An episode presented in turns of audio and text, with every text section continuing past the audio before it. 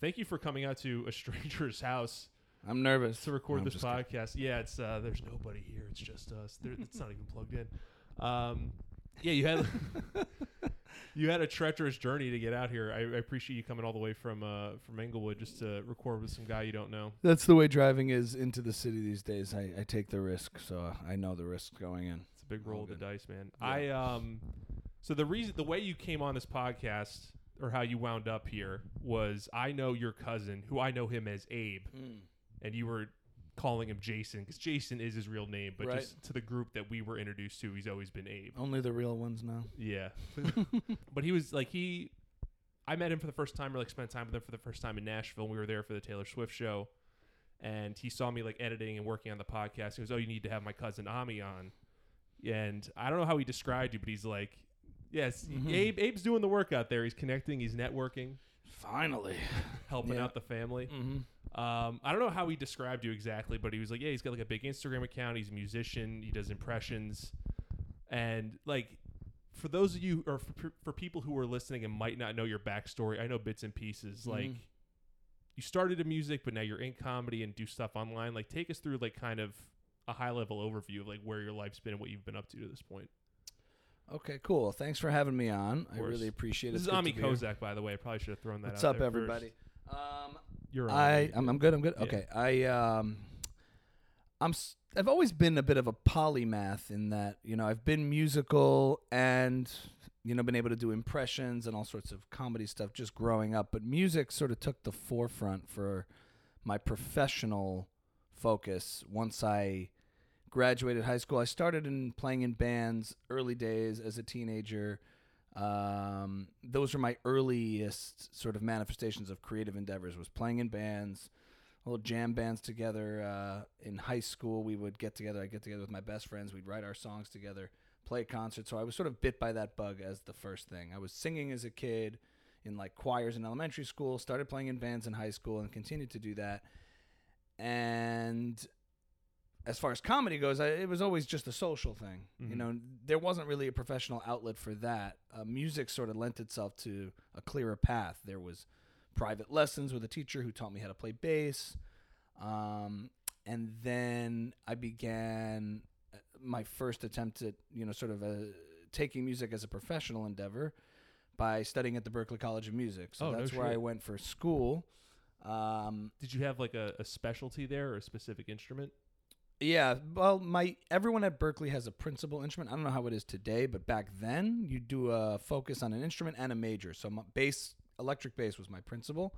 That's the main instrument I played. I took a little bit of singing there too, and I also studied film scoring and songwriting and a bunch of other things that sound cool. It's a little fluffy, but it, it was a good experience overall Yeah. but that was me deciding I'm going to be a professional musician, composer, producer, songwriter. So dug my heels into that and after school I began composing for commercials, film, TV, whatever kind of opportunities I could get. And that eventually took me out to LA where I formed a band in LA and we began composing and producing our music and getting it licensed for film and TV and trailers. That band's called Distant Cousins. We're still active today. So we release original records, we produce for film and TV, we write theme songs, we've done stuff that's been in trailers, all that kind of stuff. And comedy, all, this time was just kind of this neglected child. I wasn't giving it much attention Yeah. because there wasn't really any sort of outlet for it other than I mean I was occasionally going on auditions for voiceover work because I could you know do all kinds of different voices but that's really an actor's lane of like trying to go at that and that hustle of becoming an actor so these these areas of the entertainment business generally are related but they don't really overlap so much you kind of are in one lane and you're wherever you're putting pressure and exerting you know energy is where you'll get results. So Mhm. that so that was music for me for a while. Then i started to post on um, social media and took to social media as especially tiktok a little bit pre-pandemic like 2019 i began posting consistently on tiktok just to t- sort of test it out. Tiktok was not a household name yet. It wasn't what everybody was on. It didn't take over the world but it was happening Yeah, I first heard about TikTok when Old Town Road came out. Yeah. because that was like, oh, this show, this song is huge on TikTok. People are like drinking water and dressing up as cowboys, and it's like the, what I mean, in my the back of my mind, I'm like, a I can be a little bit uh, tech averse sometimes. Mhm. I just like immediately wrote it off. Yeah. Like, that sounds like something stupid for kids, not what is going to be the primary po- comedy platform. I was seeing random ads while I was taking a shit of like TikTok stories. Get on TikTok. It was this weird. Do you know what TikTok is? It was like when Facebook started. Are you on Facebook? It was Yeah. like what? What is that? the Facebook. yeah, like no one really knew, but I was sort of early to it. Not one of the first, but before it was a household name. And I began saying, you know what? I'll just post whatever on this. Started with some music stuff.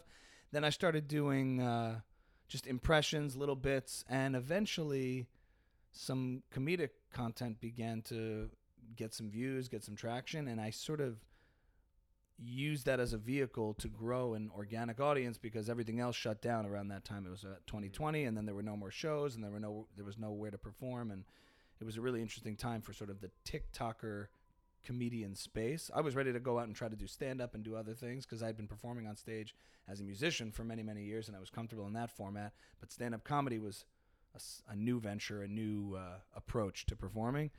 Um, and then and then I just basically doubled down on doing a lot of comedic stuff on TikTok, which I filtered over to Instagram and YouTube, and have been able to grow an interesting audience, uh, uh, you know, a sizable audience on the platforms, and it's been a really interesting ride. Once things started to open up, began to do more stand up, and now I'm in that phase of sort of developing my act, doing more stand up, eventually, hopefully, synthesizing the music and the comedy in a in a uh, in a way that works creatively for me. So hope that answers your question. I think I went down a whole long whole rabbit hole there, but No, that's that's Yeah. the perfect length of a rabbit hole to go down. I feel like what um, if you don't mind me asking, what year did you graduate high school? Uh, like two years ago, I graduated. he's he's a young, fresh faced comedian out there. Everyone. uh, class of 04. high Oh, me school. too. Yeah. We're the exact same age. Okay, great. All right, so I think that's really interesting. That I mean, because you start with music, Mm-hmm. but comedy's always there. And I love like um, you ever seen the Jerry Seinfeld documentary Comedian? Um, is that the what? Which one is that? Because It's I've on seen Netflix. It's it's about like how after the show he drops all of his material and has to write a new act from scratch. So Takes yeah, I didn't see that one. I'm sure I've seen clips of it because I'm so on TikTok and all this stuff that like all these little bits come my way. So Yeah. I've probably seen clips of that, and I've been watching a lot of the Seinfeld stuff. Like one of the things that was really uh, influential for me as a comedian was listening to Seinfeld on the Tim Ferriss show. He had an interview with Tim Yeah, Ferriss, and that was huge. I was like, it, it was one of those. I rarely have those moments where I listen to something in its entirety and really absorb everything from it. But that one, for whatever reason, I was like walking in LA and I'm listening to it, and I was like, this is it. You know, it just hit me. There's two things from that that I specifically remember that episode where he taught, and it's mo- both of them are about writing. Where because uh, his daughter had to write something for school, and she goes, "I'll just I'll just do it all tomorrow," and he goes, "No, you're not. Like Yeah. writing is the hardest thing imaginable. If you try and sit down and do it all at once, you're either not going to do it or it's going to be absolute shit." Yeah. and just like the acknowledgement of how like difficult the writing and creation process is was great to come from to hear from him Mm-hmm. because he's this guy that's like known as a such a prolific consistent day to day like don't break the chain writer Yeah, the the craft, the discipline, all of that. He was very much really good about demystifying what the process of stand up and creating stand up comedy is, as Mhm. opposed to just, you know, you're watching it as a consumer, as an audience all these years. So you're always kind of behind one side of it. Like, how is this all being done?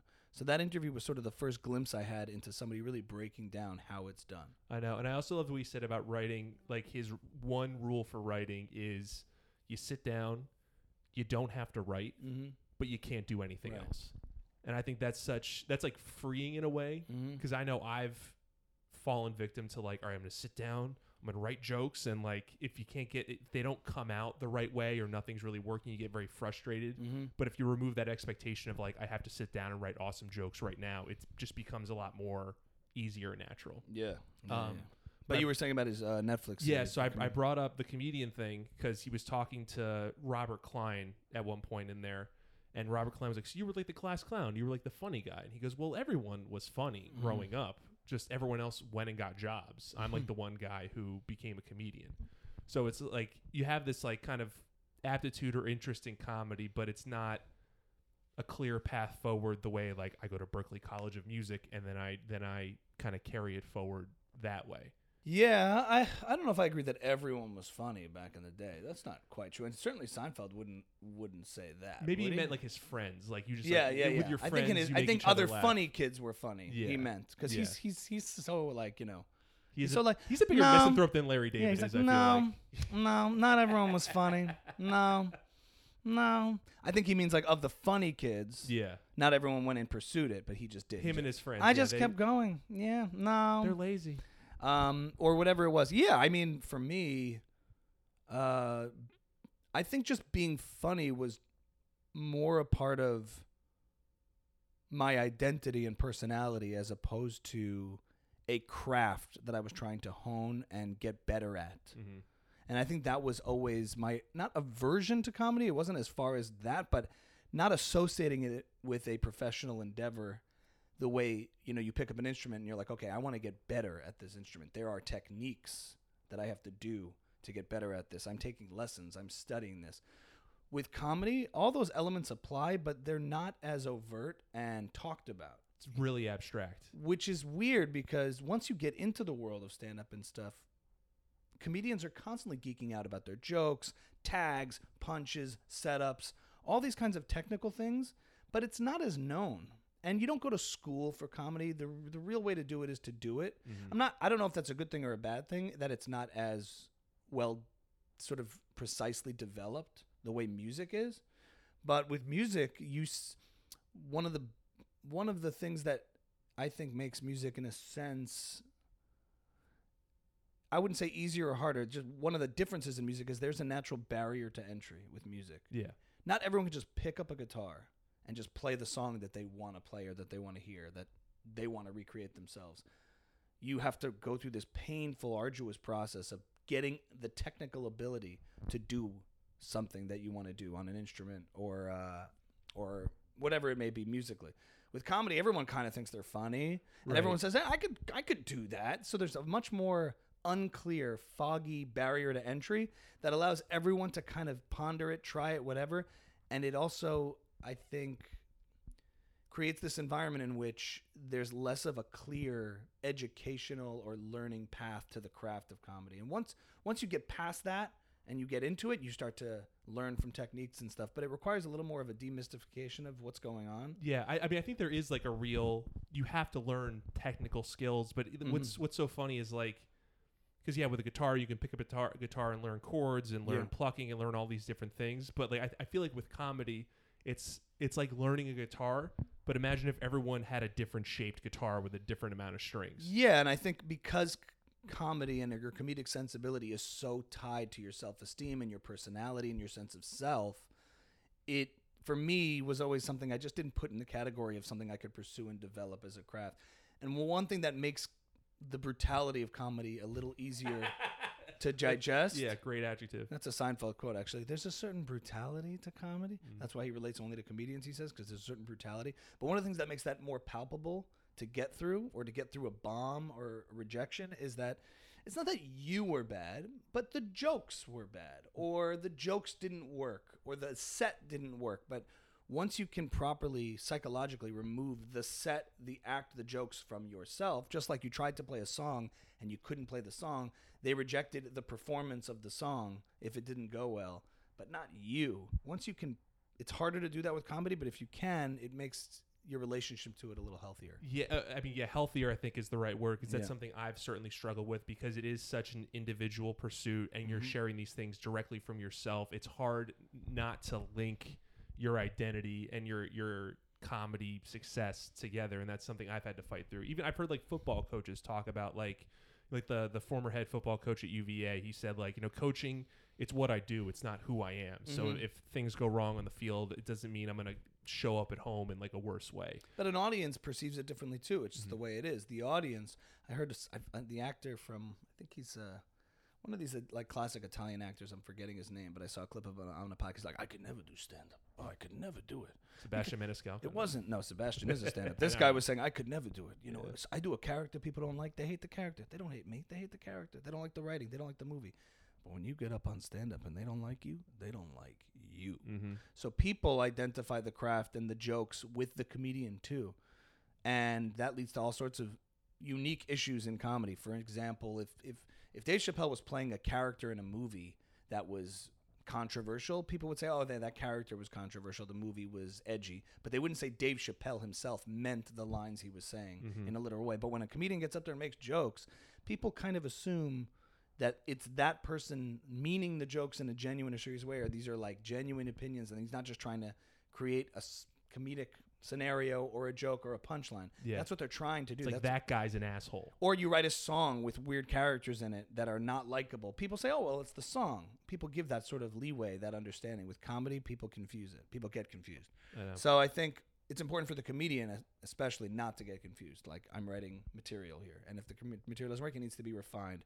And people not laughing at something or things not working is just an indication to me that something needs to be refined and made better. That's it. That's a very healthy perspective, and it's probably it, it's probably helped by the fact that you pursued music for so long and kind of Mhm. have that that sort of separation of like of self and art because Mhm. when you're a comedian and you start out like it, it- it's it gets all bound up together and it's Mhm. it's like unlearning behaviors or unlearning modes of thought where it's it's if it's so tangled up it really requires a lot of work to to pull them apart Yeah, well, music is like an interesting cousin of comedy. It, there's a lot of similarities, and or like a sibling of comedy. There's like uh, timing, dynamics, rhythm, understanding, audience dynamic, how how to make things breathe, how to slow down, uh, understanding your way around a stage, just general performance. And it's definitely given me that. Um, and when you do a great comedy set and a great music set, they almost feel very, very, you know, feeling wise as you're delivering it, very similar. Like a great comedy set feels very musical. You know, you're like set up, set up, set up, pause, punch. Same with music. you Tension know, release. tension release. All that kind of stuff is there at sort of the optimal stages when you're doing one or the other at a at a comfortable level where you can sort of transcend the technical parts of it, but you're feeling like you're really in it or outside of it and you're just in the moment.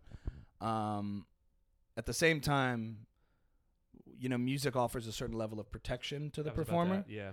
There's a certain mystery to music since not everyone can play it like at the barrier of entry that I talked about. It's like you're not as audience dependent as you are with comedy. You know the music can exist sort of separate from how the audience is responding to it. Obviously you want people to be into it but if you get up there with your band or by yourself or whatever and you play a great set if some people were into it some people were not it's not going to destroy you you, Mhm. you played a great set you did what you were supposed to do you were tight and with comedy you know they let you know right away if it's a success or not. It's dependent on how the audience is reacting to it, in a sense. So there's Exactly. much more of an immediate give and take. Uh, plus, with music, you can rehearse before anybody is watching you. you're ta- you're taking all the questions out of my mouth as I'm about to ask them. Yeah. So yeah, and with comedy, you just can't. you need the audience to rehearse and i think that creates a lot of um, problems that can make comedy extremely difficult because it's again it's not like you can just play your guitar in your room for two or three hours and work on that and wake up better the next day. For, for comedy you have to leave the house ride the subway go to the open mic wait around for an hour hour and a half. By That's- far the hardest, the the uniquely hardest part of stand up comedy over everything else. Mhm. Yeah, yeah is uh, that. gary gulman said that too where it's like the ri- the actual sitting down and writing is only like 40 to 50 percent of the whole thing like everything else happens testing stuff out on stage going to the bottom of the barrel Mhm. night after night to see. And also, you know, something can you, you can be going into a live set at a real show, having done stuff at mics that bombed, yeah and then it kills. So the inconsistency of how a bit works. can't get a read on stuff sometimes If you hit a wrong note in a music set, like nobody gets offended. Mhm. They're like, ooh, or whatever. Maybe Your they don't even know. not Maybe they don't even notice. the but the, the idea that you're taking certain risks with comedy, um, to like getting people actually upset, that's risk. That's rough. And the fact that you have to run material in front of real human beings in all sorts of different scenarios and it's context dependent is by far. I think requires a certain amount of bravery that other art forms maybe don't possess in the same to the same effect. and just endurance too Yeah. at the same time like the, the f- to physically will myself to get out the house and walk to the four train you know that can, Yeah. that can be that can be tough Mhm. so you go to berklee and then after college are you like immediately like scoring stuff with your band like have you ever had like a, like a day job an office job any or is is art always kind of paid the bills for you I I started out of school. I was uh, I was like my first gig. It was like economic crash of. I graduated two thousand nine. yeah You know, same so I didn't even know what the economy was. But that's all. you know, everyone's like, but the economy. So I just started saying that line when I couldn't make any money. Oh, yeah, the economy. In It's this like, economy. in this economy, what's the economy? I don't know. That's where I thought I was supposed to end up after school to start making some money from doing work. Yeah. Um, so I was fortunate to have some like my family was help was supportive when I first started, and I was just an intern. Basically, it was like grad school, like continued education. But instead of paying for college, I was interning. Right. And in those early months before I was able to make any like money at it, I was just doing anything I could to get my foot in the door in the early days. You were in just- LA or New I was York in New? York. Okay. And I started working at a music production company that did mainly commercial stuff because still like the Jewish kid in me was like I'm not going to be a performing musician. I got to do something that's like, oh, I produce music for ads. I work in advertising. I'm in the economy, the yeah, real I, business I'm in economy. the economy. So I had to first of all for like for practical reasons too. I was like not going to perform on Shabbos. I'm you know I wasn't going to perform on the Sabbath, and I wanted a family life and a normal life. So being a road musician was not really that path. So I did I did the the, the stability aspect of it appealed to me, and the fact that it could work with. Um, a more traditional lifestyle. I was into that. So I was pursuing composing and producing. After a few months with this company as an intern, um, working a few days a week, just doing whatever I could. I eventually started demoing on commercials, and you get like fees to submit little pieces of music for that. And then eventually, I um, I like did a thirty second demo, which turned into a song, which was one of their biggest ad campaigns ever. Oh, no way. in terms of the budget and in terms of the reach, it was a national ad campaign for San Diego tourism, and I got that. And once I got that, it was a very validating thing. I'm like, okay, I am a composer now. I can do this. I was able to get this. And on the heels of that, I moved to LA and began expanding and working with other music production companies and doing a lot more commercial work. And then I started seeing in the commercial music world that they're not just getting custom music made, they're licensing songs from artists, from independent artists, Right. which led me to form the band. And we started working on actual full length songs to license for things like that. So, So, I kind of learned about this whole process through something incredibly stupid through Mm. Selling Sunset. Have you watched that show on Netflix? no. It's uh it's basically Real Housewives but real estate Mm-hmm. and every song on there is like the goofiest, silliest like I'm that bitch and I do all the money, Yeah. you know, like that kind of stuff. I'm like, what Yeah, are that these? one's mine. Yeah, uh, fuck. Uh, but it's like, what are these songs? Where are these coming from? And then like I, I read an article about it. It's like a lot of these songs are just written for the show, or Right. like they're written with the express intent of like licensing out to to Yeah. a show or a, a movie or something. And like I was not aware that Yeah, there's like, a whole world of uh, music for picture. So there's different ways that, that music arrives on a particular scene. If it's a reality TV show, oftentimes they're using big music libraries that are aggregators of tons of different tracks that people submit. I've worked for some of those and worked with some music editors who've used some of my instrumental tracks in like the Kardashians. nice. You know, like they're driving along. It's like so Kanye,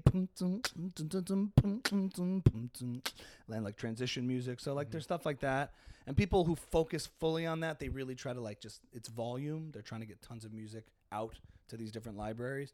Um, there's music production companies like the one I started interning for that will send around briefs like looking for such and such thing for a Cadillac commercial. Um, Nike's looking for this, and you submit a piece of music uh, and you'll get a demo fee for that.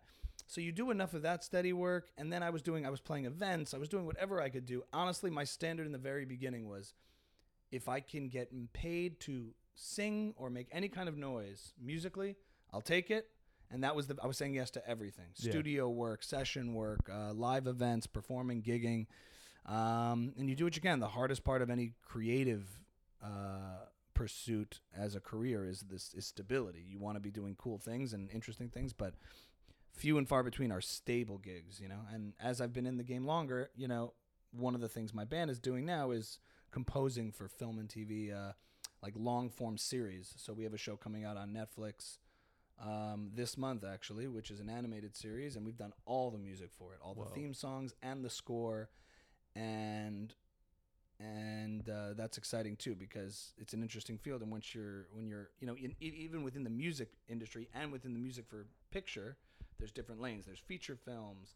There's TV series. There's um, licensing your songs, theme songs. There are all these little areas. So we're you know when you get to the point like I was lucky that once I started getting into comedy, I already had like ten years into the music industry. So Mhm. that was a like I had an I had a day job that I was passionate about and a side hustle that I was passionate about. So That's- that's that's, how I was able. To I mean, th- yeah, build that is the dream. So did you feel like that over time, once you kind of built up this volume of work, Mm-hmm. there was like a sense of stability, even though you're in a creative field. It's like there's enough of my work out there, enough of my work in these libraries, enough of these relationships built that I can, you know, not coast, but I like Mhm. at least takes kind of a weight off of your shoulders.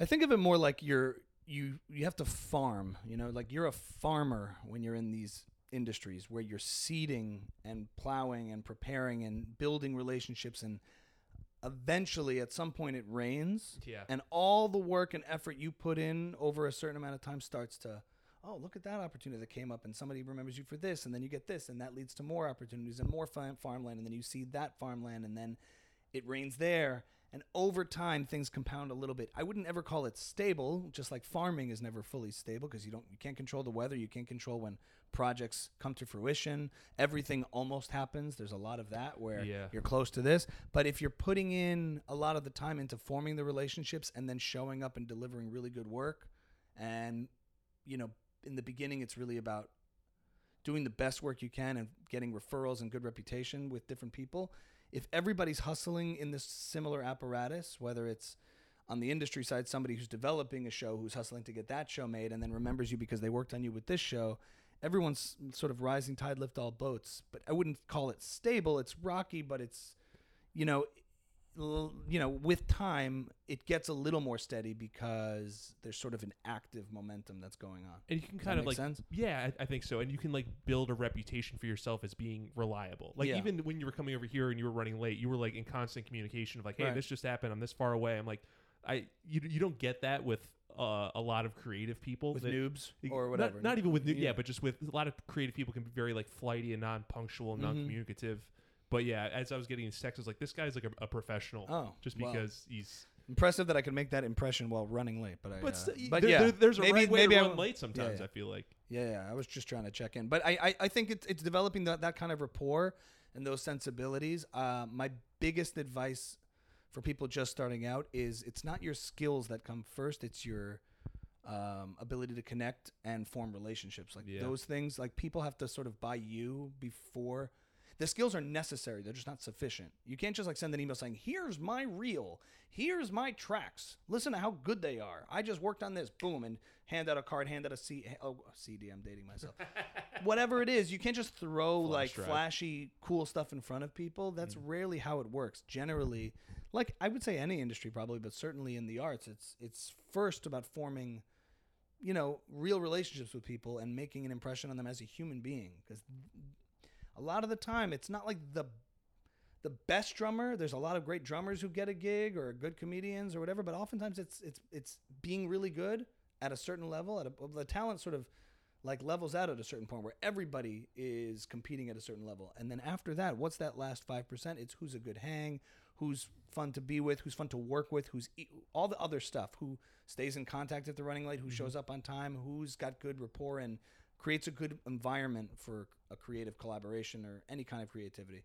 Those are the people that I think have the most uh, long-term success, You know, uh, early say- and long-term. I'm gonna say something that's like a li- slightly name droppy, but like when the week before I moved to New York in 2012, I was Yeah. working at a comedy club in DC called the Arlington Draft House, and I was opening for Neal Brennan. Mm-hmm. And I asked him, I was like, I'm moving to New York next week. What advice do you have? And he Yeah. said to me, he goes, um, worry about winning over your peers before you win over the audience. And I Mm. didn't quite get that, or I didn't quite, I don't know if I didn't believe it or didn't want to listen to him, but like he was 100% right. Where if you do well on one show, like that audience isn't really going to get you booked on any more shows. It's going to be the other comedians who are on the show or run other shows or produce things or recommend you for stuff. Mm-hmm. Like that's really the f- the f- your peers are the first audience that you have to win over, and I kind of wish I took that to heart a little more when I when I like first got here. I think that's might it be in a put me in a better position. Right. Um, well, in what sense did he mean? He means like when he says win over your peers, is he talking f- uh, uh, from a stand-up comedy perspective think or just from- from a relationships perspective? I think both. I think your peers have to think you're funny, Yeah. and your peers have to like you. Um, but I think again, the liking somebody um, can take precedence. Mhm. Even, like, of course, there has to be a bare minimum. Like, if you're absolute dog shit on stage, they're not going to re- recommend you for stuff or book you on stuff. But if Mhm. you're like good enough and they like you, then you get opportunities for stage time, which leads to opportunities for improvement, Mm-hmm. and then you become more than than good enough. You know right, what I mean? right. I, I think it's it's all a social game at first. Like the way the foot in the door is social. Like Mhm. I think a lot of those early emails I sent when I first started was always flaunting my credentials and trying to show off that. And when you do that, you're really revealing that you're new and you have very little experience. I just graduated from just with a degree in this and this, and here's my reel. I look forward to hearing from you. There's nothing human in that email. It's very robotic Yeah. um, or when you're meeting people, like it's very easy to tell when somebody's, if somebody, you know, what, what's the phrase? I don't know if there's a preci- precise phrase, but people who are busy aren't really talking about what they're up to very often, and Uh, people who aren't busy. Ducks on a pond. Like the, the ducks, you, their their feet go very fast under the water, but you don't see their feet moving. right, right. So there's that. The, but the, the the the idea is that like people who have a lot going on aren't so quick to necessarily talk about it. They don't need to. They have Right. a lot going on. They feel confident. They feel like confident in their abilities and what they're up to. So they're not dropping immediately, uh, you know. But if you meet somebody who doesn't have that much going on, uh, a good sign of that is like, yeah, yo, I got all this stuff going on. I'm so busy, man. Got this project, and, like, and I'm working. And they start name dropping, like, not like what you just did. That was different because you're telling an authentic story of something that really happened that was informative. But Thank gen, you. and you didn't drop it right away. But no, I'm, I'm not. I'm not being t- trying to be too hyper judgmental about it. But yeah, yeah, and we're getting this involved, and you know, No, be hyper judgmental. I've been hyper judgmental. no, and, and, and slash is like maybe inv- like they're dropping. Na- you know, I'm just I'm making shit up, but you're just like okay. But you kind of can tell. So the idea is kind of know where you stand, be open, be curious, and it's a social game. So like, try to form real relationships. Talk about things that like you might have in common with other people. As far as uh, you know, like I started having more success reaching people cold by opening with uh, oh man, just got back from the West Coast. Like I, I'm totally, you know, visiting the, you know, I'm going to be on the East Coast next week. I got to get my seasons in. I, I love, I love a good hoodie. It's the fall. I miss the fall so much, having lived Yeah. on the West Coast. I saw you lived in LA a couple years. How's it being back on the East Coast? They have kids, and you have kids. You could talk about that. Like that's most of it. And then at the very bottom of an email or something like you mentioned. Anyway, I saw you were working on this project. I actually love what you did on this. Would love to chat more about it. But the in, but the, but the beginning of it is all about like human to human connection. And that's the first thing in because after that, then somebody's like, okay, anyway, so like, um, it's like dating, you know what I mean? Imagine walking up to a girl and like, you know, you're, um, you open with like, you know, I have this job, it pays this amount of money and I can actually really support you, I think, in a comfortable way because I'm able to do this and this. I get certain amount of vacation days and I'm able to, Off. they would be like, ugh. It's, yeah. that all comes, they'll find all that out later. But like when you're like in the dating phases, like, you know, I've had to learn that. got to work from, on the Riz. from the.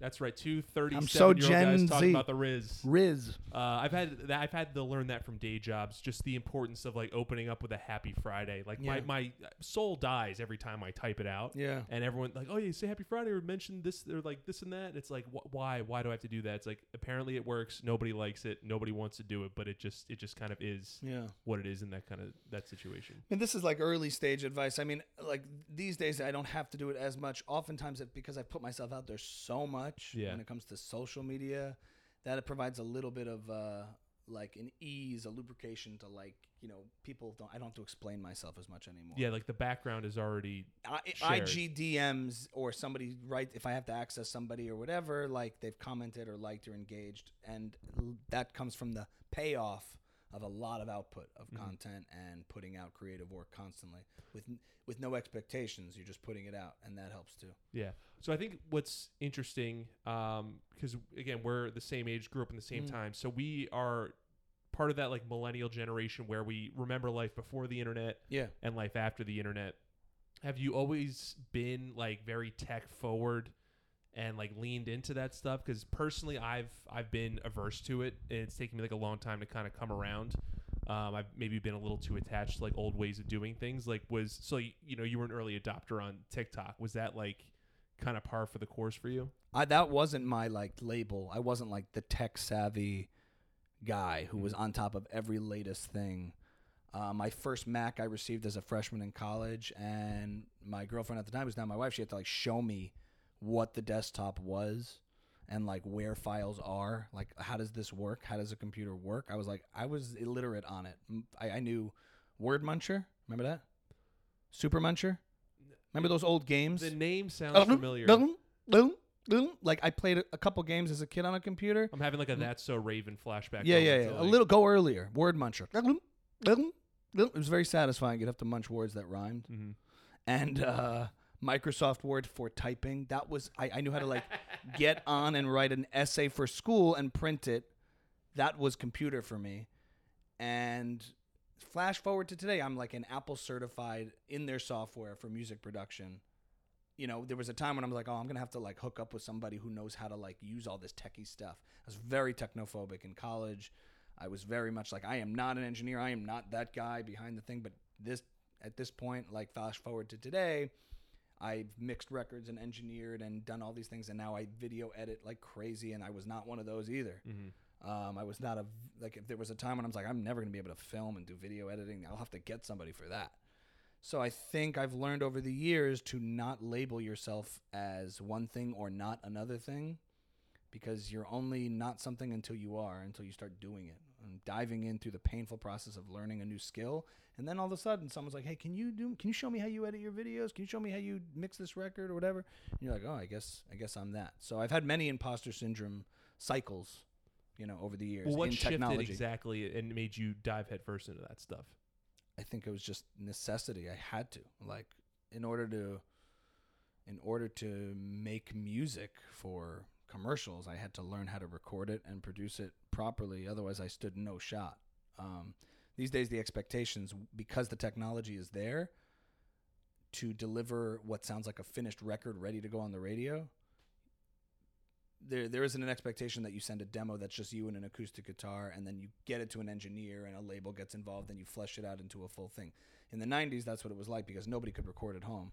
But now, with the technological tools available, you're expected to be able to do everything yourself. So I had to be able to, if I wanted a piece of music on a commercial, it was like, hey, demos are being submitted, 30 seconds, a 30 second track. It has to sound like this and this. So I go, okay. It's got to be ready to be on the Cadillac ad. Yeah, yeah. So that's what that's what it is. So I had to learn h- how to make it sound that way. Um, and I took like one class my last semester of Berklee, which was called Production Techniques for Songwriters. Probably one of my most valuable classes because it was just basically like you're going to record your own original song, and you're going to record all of it. You're going to do all the engineering. You're going to record the drums, the guitars, everything. You're going to record it, mix it, and have a finished song by the end of the semester. And that got me a little bit familiar with the software. In school, you have to learn, you have to use GarageBand or something to record basic stuff.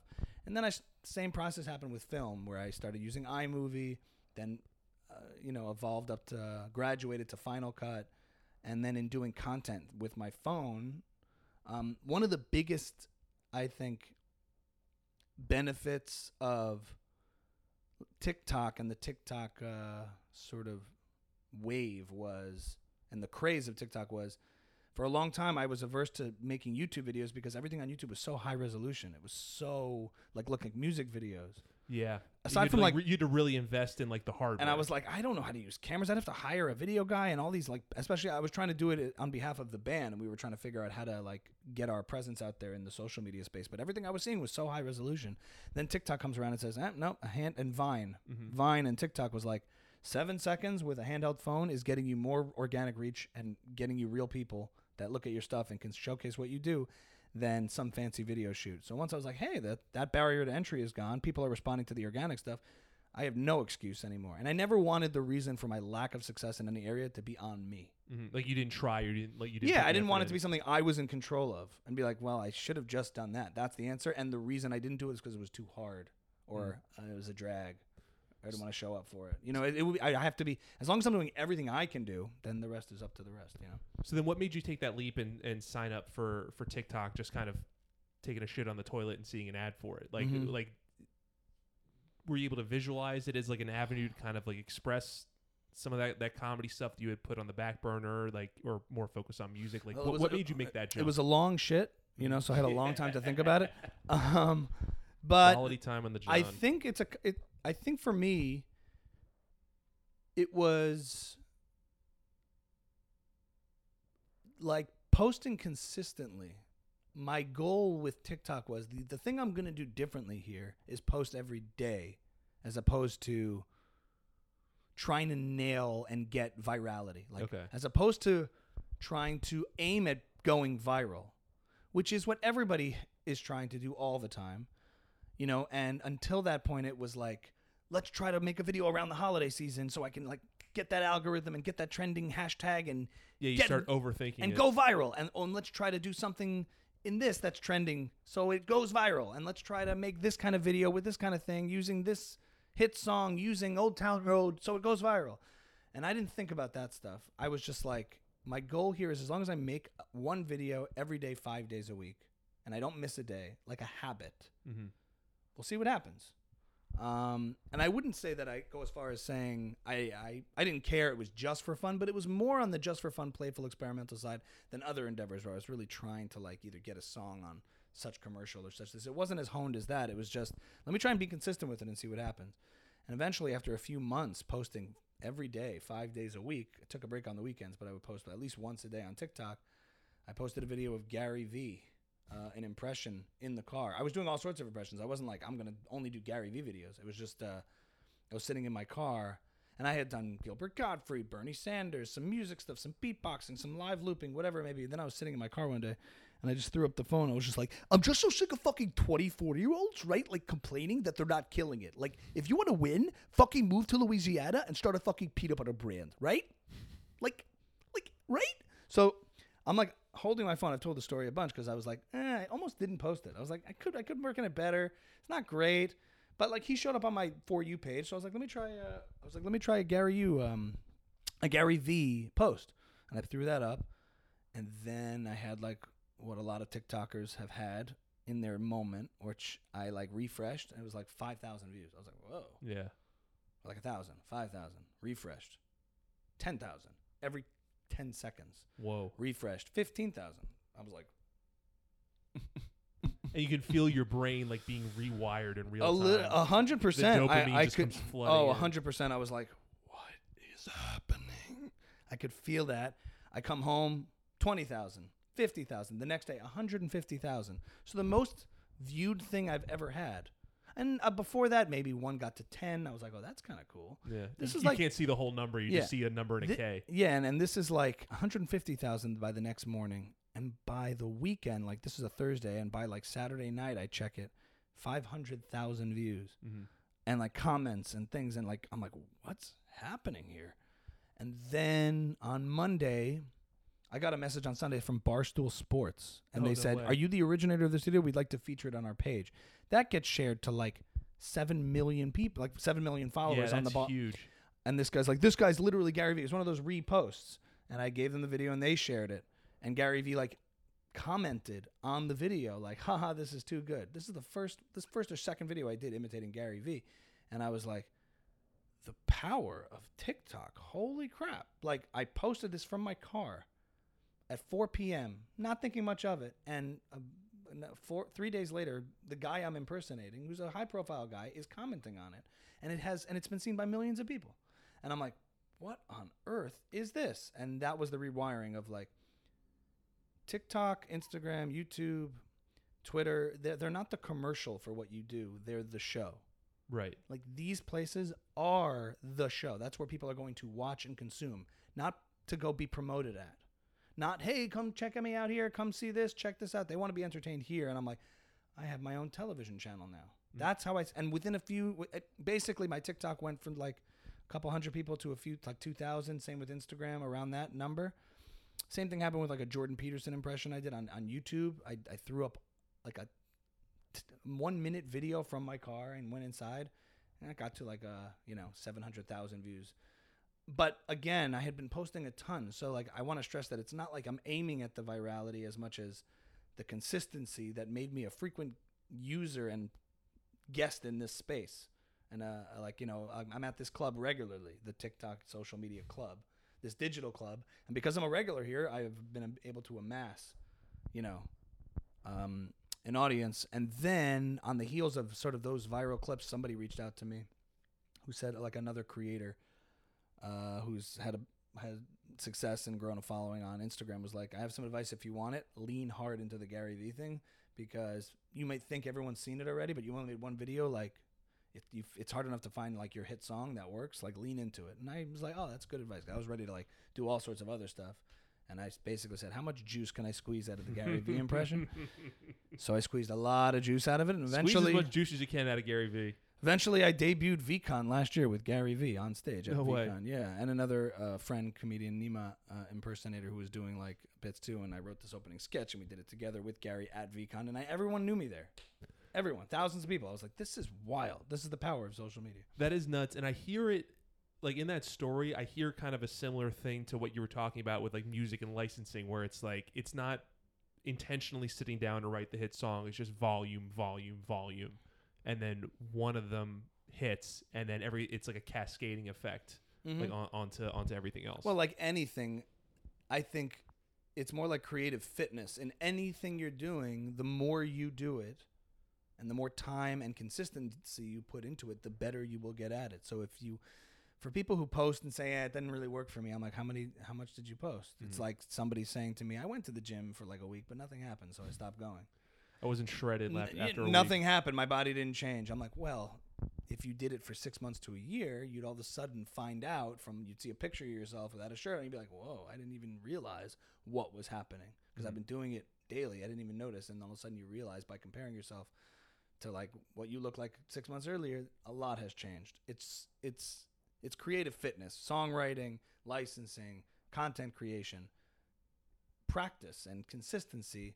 Gary Vee has a phrase because everyone's like, "Oh, it's not good yet." Nothing is going to be good when you start, but quantity leads to quality, not quantity over quality. I agree with that, and it's uh, but it's also very difficult because when you're in it, it's Yeah. it's hard to see the change. Yeah, in the same way where if you look at yourself in the mirror every day, Mm. you don't really notice the differences. But Right. yeah, if you can kind of take that sort of I need to long do that range myself. view, Yeah, yeah, that's it. that it's hard to see it when you're in it. yeah, it's hard to, and then and then you, you can easily you can easily be discouraged because you, you think nothing is happening and you're not seeing it. It- It's hard to have a real third party macro objective view, Of, of the of the trajectory for Exactly. sure mics after mics after mics and bad shows and this and that and whatever and all of a sudden you find yourself on one set and you're like all right i'll go up and you're like ever, in an uncomfortable i just had a gig where i it, i think traditionally would have been a pretty uncomfortable scenario for doing stand up but because i've been through all of them in a lot in like over the last year and a half gone through tons of uncomfortable scenarios to do comedy whether Mhm. it's a mic at one in the morning and you're exhausted and everyone's ready to leave and you thought it was a full room and then by the end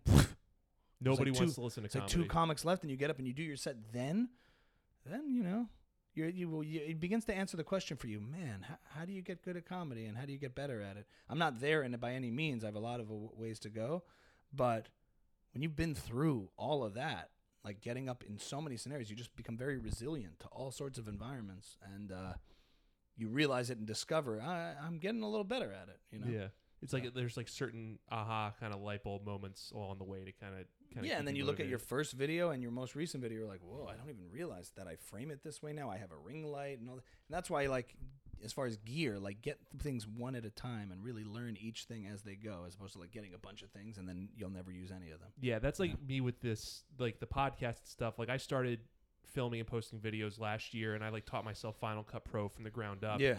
But I wouldn't be able to do the things I like with all of this, the, the recorder, and then you know the the camera, and then the editing. Like I wouldn't have been able to put all that together for this podcast without six months previously in Final Cut. Like like just bit by bit, skill by skill, Exactly. sequentially. Exactly. Um, you mentioned something at the beginning. Like, do you see yourself merging the comedy and the music together, like like Bo Burnham style, almost? Like, is that like a, a goal for you going forward?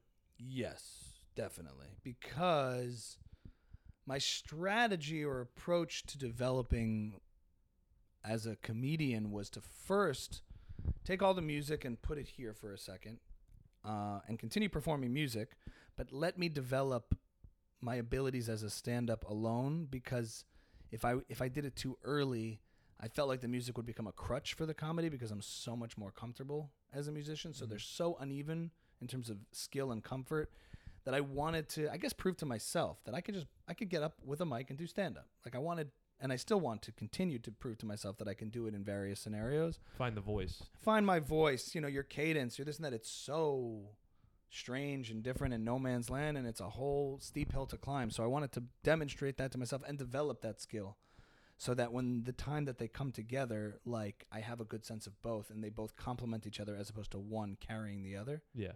Um, so but at, at a certain point, I think for me, the ideal fusion of the two would the ideal like set for me would be both because uh, then you don't want to get like self-defeating and say well uh, that's just music stuff i'm going to keep that here and this is comedy stuff like why not fuse them together to, to make something unique and cool and different they're both live and online.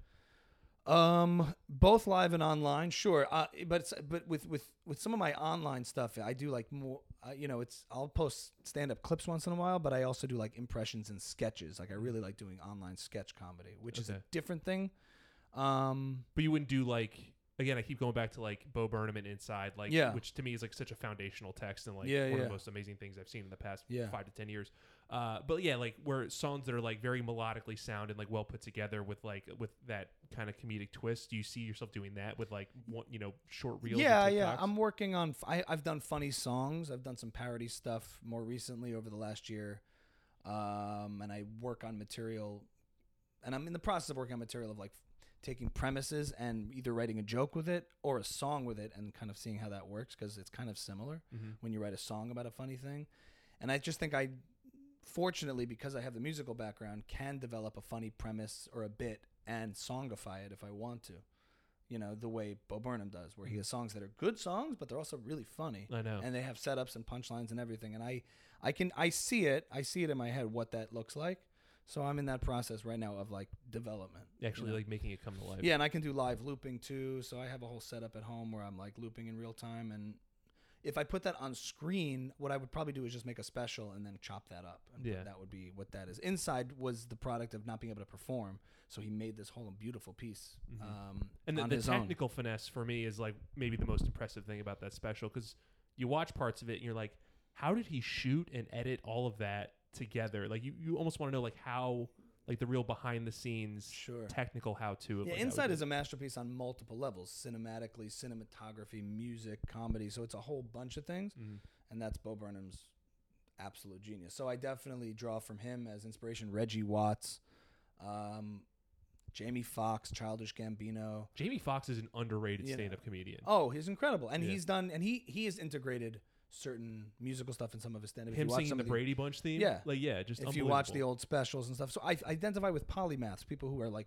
equal parts music and comedy. So how to fuse the two um, is a goal of mine creatively, and for me, it's just about putting in the hours and the time and testing it. It's harder to test that on an open mic scene, showing up with a rig and yeah, a you can't bring the loop pedal to like all that stuff. But there are ways you can sort of do it. I've found some spaces where I could like get a half hour of time and like work something out. And if I headline at, at the, when I headline at a specific place, like that will certainly be a part of it. Like Mhm. there's no question. I've Built been doing the show. songs within my set, like after uh, uh, with enough time of tight tens, sevens, tens, fifteen minutes, whatever. Now I'm starting to sneak in within a set some kind of musical element, whether I'm I'm just singing a cappella but singing the song, seeing how it feels yeah. you know But you're like yeah, you're like growing. just so into it doesn't get technically complicated because if you're like on a lineup of five comics and a headliner and you bring a setup i mean it just doesn't really work technically No, you So- don't want to be the guy that. but you got to with the show. rehearse it so how do you do that so i think eventually it's going to come down to me booking the show before just before i'm kind of ready to do it and then like meeting the just like i had to do with all the software. Yeah, just like grow into the moment. yeah exactly. One last thing I wanted to ask you. yeah. I I watched your the episode of your podcast with Cathy Heller, mm-hmm. and I thought you know she's someone who's very like dialed into like the business side of show business, sure. And I I, I kind of saw you on that episode, not like pushing back, but just kind of like really trying to figure out the right mix of show and business. Like Mhm. like like at what point does catering towards an audience or trying to meet some financial end compromise the art? So like where do you fall or what are you, what are you thinking about in terms of like the the right ratio of show to business in like in like what you do? Oh wow, that is uh, a constant debate that goes on in my head because I probably always lean a little more towards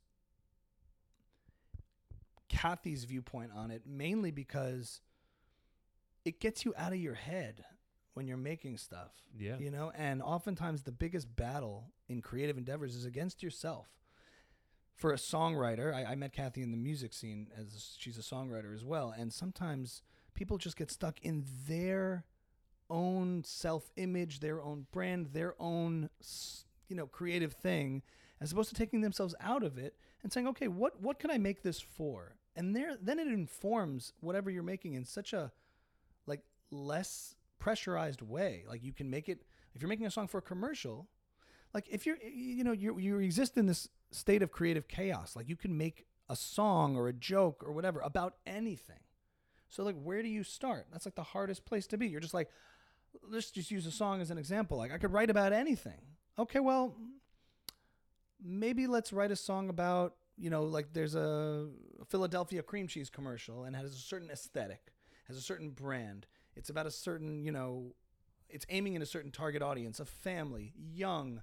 The second you start to do that, you're not compromising, you're just informing what this is going to be. And then you're like, oh, okay, family, young family, little kids. I'm already hearing instruments in my head. I'm already starting to hear what the, what the track could sound like. Already starting to hear melodic ideas. It just, it shuts the noise off of, it could be about anything to, hey, maybe this can be about you know, not Philadelphia cream cheese literally, because oftentimes a brand doesn't want like a jingle like smooth like butter, but it's cream cheese. You know, they don't want that, but they want too the literal. they want the vibe or the aesthetic that's going to work with the brand. The cream so, cheese vibe. So maybe it's about like when we get together, spread the love, spread the love, spread the love. I'm making it up, but one of their things was uh, something about spreading the love. Mhm. That's the idea. So like that's the hook. Spread the love. You come up with the idea of spread the love. You're like, oh, that kind of works. Like, and it works with the with like and it doesn't have to be and it's a play on specifically in- a words, cream and cheese then- commercial. Yeah, and it doesn't. It can work independently, but immediately you're just like, oh, the pressure's off. I've arrived at something that I think is resonant as a song, and it's going to work with this product and for this ad. But it took that ad and that brief and that information to get you to inspiration, to get you there, because it took you out of the chaos. So I tend to think that's a very healthy way to look at it. By the same token, at a certain point, you don't want to think too much about what somebody else wants from you if you're not inspired by it because you could get lost in that too and then you're gonna it's self-defeating because nobody it's like when you're engaging in a relationship with a consumer but even just a human to human relationship. Imagine if you walked up to somebody and you said okay here's what i'm going to offer you. Whatever you want. Who do you want me to be?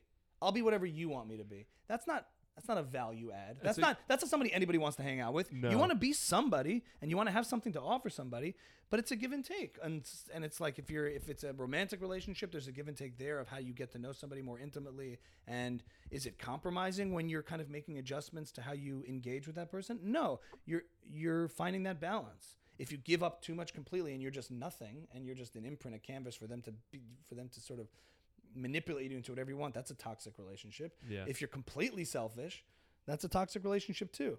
I will say, with the advent of social media and the ability of creators to build up their own niche audiences, it's gotten a little bit easier to just not think about the audience much and just make what you want to make and see how people respond to it. But again, like how people respond to it can inform which direction to go. If you're if you're just interested in the process of creating, of writing, of writing songs, of making comedy, of making jokes, you know, the comedian gets up um, on stage and he does a joke and nobody laughs. That's information. Mhm. And if he rewrites the joke and then gets the laugh, did he compromise? Did he No, or she compromise? it's No. Feedback. It's dialogue. So yeah. he did, did he did he sell out when he rewrote the joke for and he probably he made it better because if the goal is really connection, then uh, otherwise you could write jokes to yourself and make yourself laugh all day and that's fine.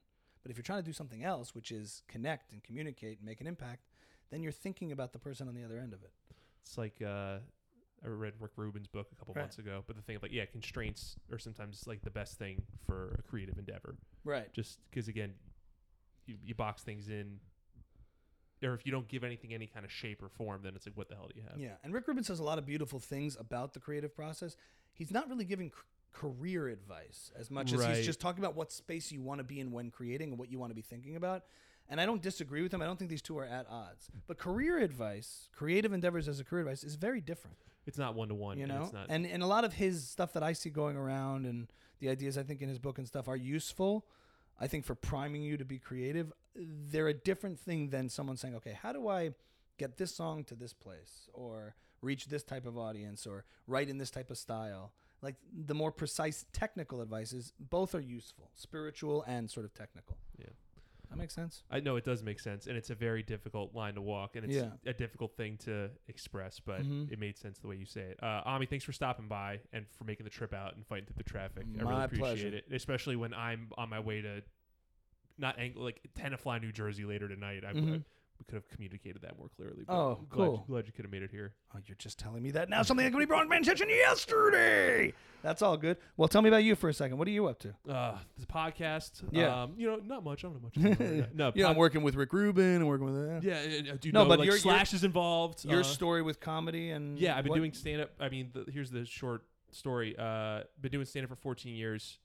Have growth is stalled out. Mhm. Uh, juice is, is really not feeling like a, it's worth the squeeze at this point. yeah. So I'm trying to make a huge jump forward, or I'm just gonna leave it behind. So I've Mhm. kind of given myself to the end of the year to make a living in comedy, but really what I want is just to feel like I have more a more full, fruitful career and Mhm. like stand up calendar. Honestly, um, and if I if it doesn't go forward after this, I'm never gonna like stop writing stuff or doing stuff. Mhm. But again, that physical process of like getting out, going to shows, having to like network and like scratch and claw for stage time, that's like really kind of worn me down. Mhm. Especially like as my wife and I like plan on having a family in the Mhm. future, I can't um, serve two masters at once. So Have you had any indicators of like, you know, trajectory going forward, like good shows, opportunities, anything like that? Um, I mean, like the feedback I've gotten on the podcast has been good. The numbers Mhm. have been like steadily increasing. Nothing's Nice. like too crazy, but like I've gotten like people, you know, with more like careers and more followings as guests in the podcast. Um, Cool. so like the, the profile of the guest is starting to increase. I feel, even if it hasn't reflected in my calendar stand up wise, I feel like my approach to writing and the way I show up on stage is different and more relaxed because the feedback that I keep getting from other comedians and other performers is you overthink this career stuff too much or Mhm. you overthink, you know, if you just invest too much of yourself in it, it's not fun and it's going to suck. right. So at least try and decouple that and I guess maybe show up a little more authentically without these overarching concerns. Yeah, the hardest thing is to not be too results focused and more process oriented, Mhm. which is it's better to be process oriented as long as you're just doing what you want to be doing within this area, you're succeeding in a sense. You're writing, you're creating, you're doing Yeah. a podcast, you're showing up, you're performing. And over time, as you exert more energy and effort into that, you'll inevitably improve and get better. And obviously, results do matter. For anyone No. who tells you, "Hey, forget about what happens, just do it," like you need certain anchor points. I've been so you know? process oriented for years and Yeah. Mm-hmm. it hasn't really led me anywhere. So that's why like I've shifted strategies. That's why I started posting a lot online last year because Yeah. I've always been very averse to it, but I finally just kind of gave in and did it. And I have been getting certain types of enjoyment out of it. I Right. enjoy the technical process of recording, editing, putting stuff together. I think that's a skill set that I have. So I found that which is has been nice. But yeah, like that's kind of why I've had this like huge result focus this year because in the past it's been kind of put on the back burner to my own detriment. Now the Right. question is how do you balance focusing on the results without letting the results themselves if they're negative like fuck you up. You know what I mean? Well, you know what I think what ends up happening is oftentimes because you put in so much time like things that will surprise you will reveal themselves to you in terms of oh well all this time I thought I was pursuing this but it turns out I was actually just building a skill set Mhm. that made me good at this. So all that stage time made me really good at podcasting or maybe really good at writing or covering whatever it may be. You know, I, I don't like to go in this direction, but like the universe or whatever kind of reveals that, oh wow, you know, I didn't know that all the time I was spending here, I was perceiving it as a failure, but it was actually a priming, prepping stage for something that I was doing here. And the skills I learned in the stand up world, even though it didn't lead to a quote successful stand up career, led me to be very, very good at this. You know? That's what I another thing I thought when I was listening to your podcast with Cathy Heller. Mhm. Like I'm, I'm starting to make peace with the fact that like yeah maybe like stand up isn't the thing I was supposed to do even though it's the thing that I wanted to do. right. But it leads it. I've certainly developed uh, a skill set doing this. I've Mhm. certainly developed as a person doing this, like emotionally, mentally. Every, Yeah. I've had to be, become more patient, Mhm. um, more uh, forgiving of myself and others. Yeah. Um, and so even if I don't get on stage again or the stand up doesn't happen after this year, like it will have positively impacted my life, and I think it'll carry forward into Right. whatever it is I do Yeah. next. think I would so. like it if you know I could carry forward into stand up, but Yeah. that's might not be what's meant for me. Or it may surprise you. You may take two years off and take the load and the pressure off, and then all of a sudden, weird things happen. I don't know. It's not a guarantee, and I don't want to like just, you know. I think, you know, people talk about manifesting and I'm imagining all these kinds of scenarios, but you've been in the grind a long time, so who knows? But showing up and putting in and exerting in in the creative pursuits of the next chapter or whatever, or in this one, um, I think reveal surprising results sometimes. You know. Yeah, we'll So- see what. Check in in two years when I bring back the podcast. Where is he now, people? Yeah. Yeah. Um, thanks for coming on. Where can people find you? Tell us about the podcast, your bands, and we'll have all the links in the, the comments too. Sure. On social media, you can find me at AJ Comedy, also known as Ami Kozak Official on Instagram and YouTube, AJ Comedy on TikTok. The podcast is called Buckle Up with Mike and Ami. It's with my co host, Michael Weber, Weber, who's a screenwriter, and the two of us, you know, just kibitz, have conversations, have fellow creatives on, uh, talking about comedy, music, uh, life, all sorts of things. So Yeah. that's a nice conversational podcast and we've been having lots of interesting guests. So that's called Buckle Up with Mike and Ami, found everywhere podcasts are. And my band is called Distant Cousins, indie folk pop trio. Uh, we used to all be in Los Angeles together, and now we're spread out around the country, but we're still performing, writing, and producing. And you can find us at Distant Cousins Official. There we go. And uh, I'm getting better at this. Smash the like button, subscribe wherever it is on the screen here. And uh, thanks for listening. We'll see you guys soon. Take it easy, everybody. Thank you.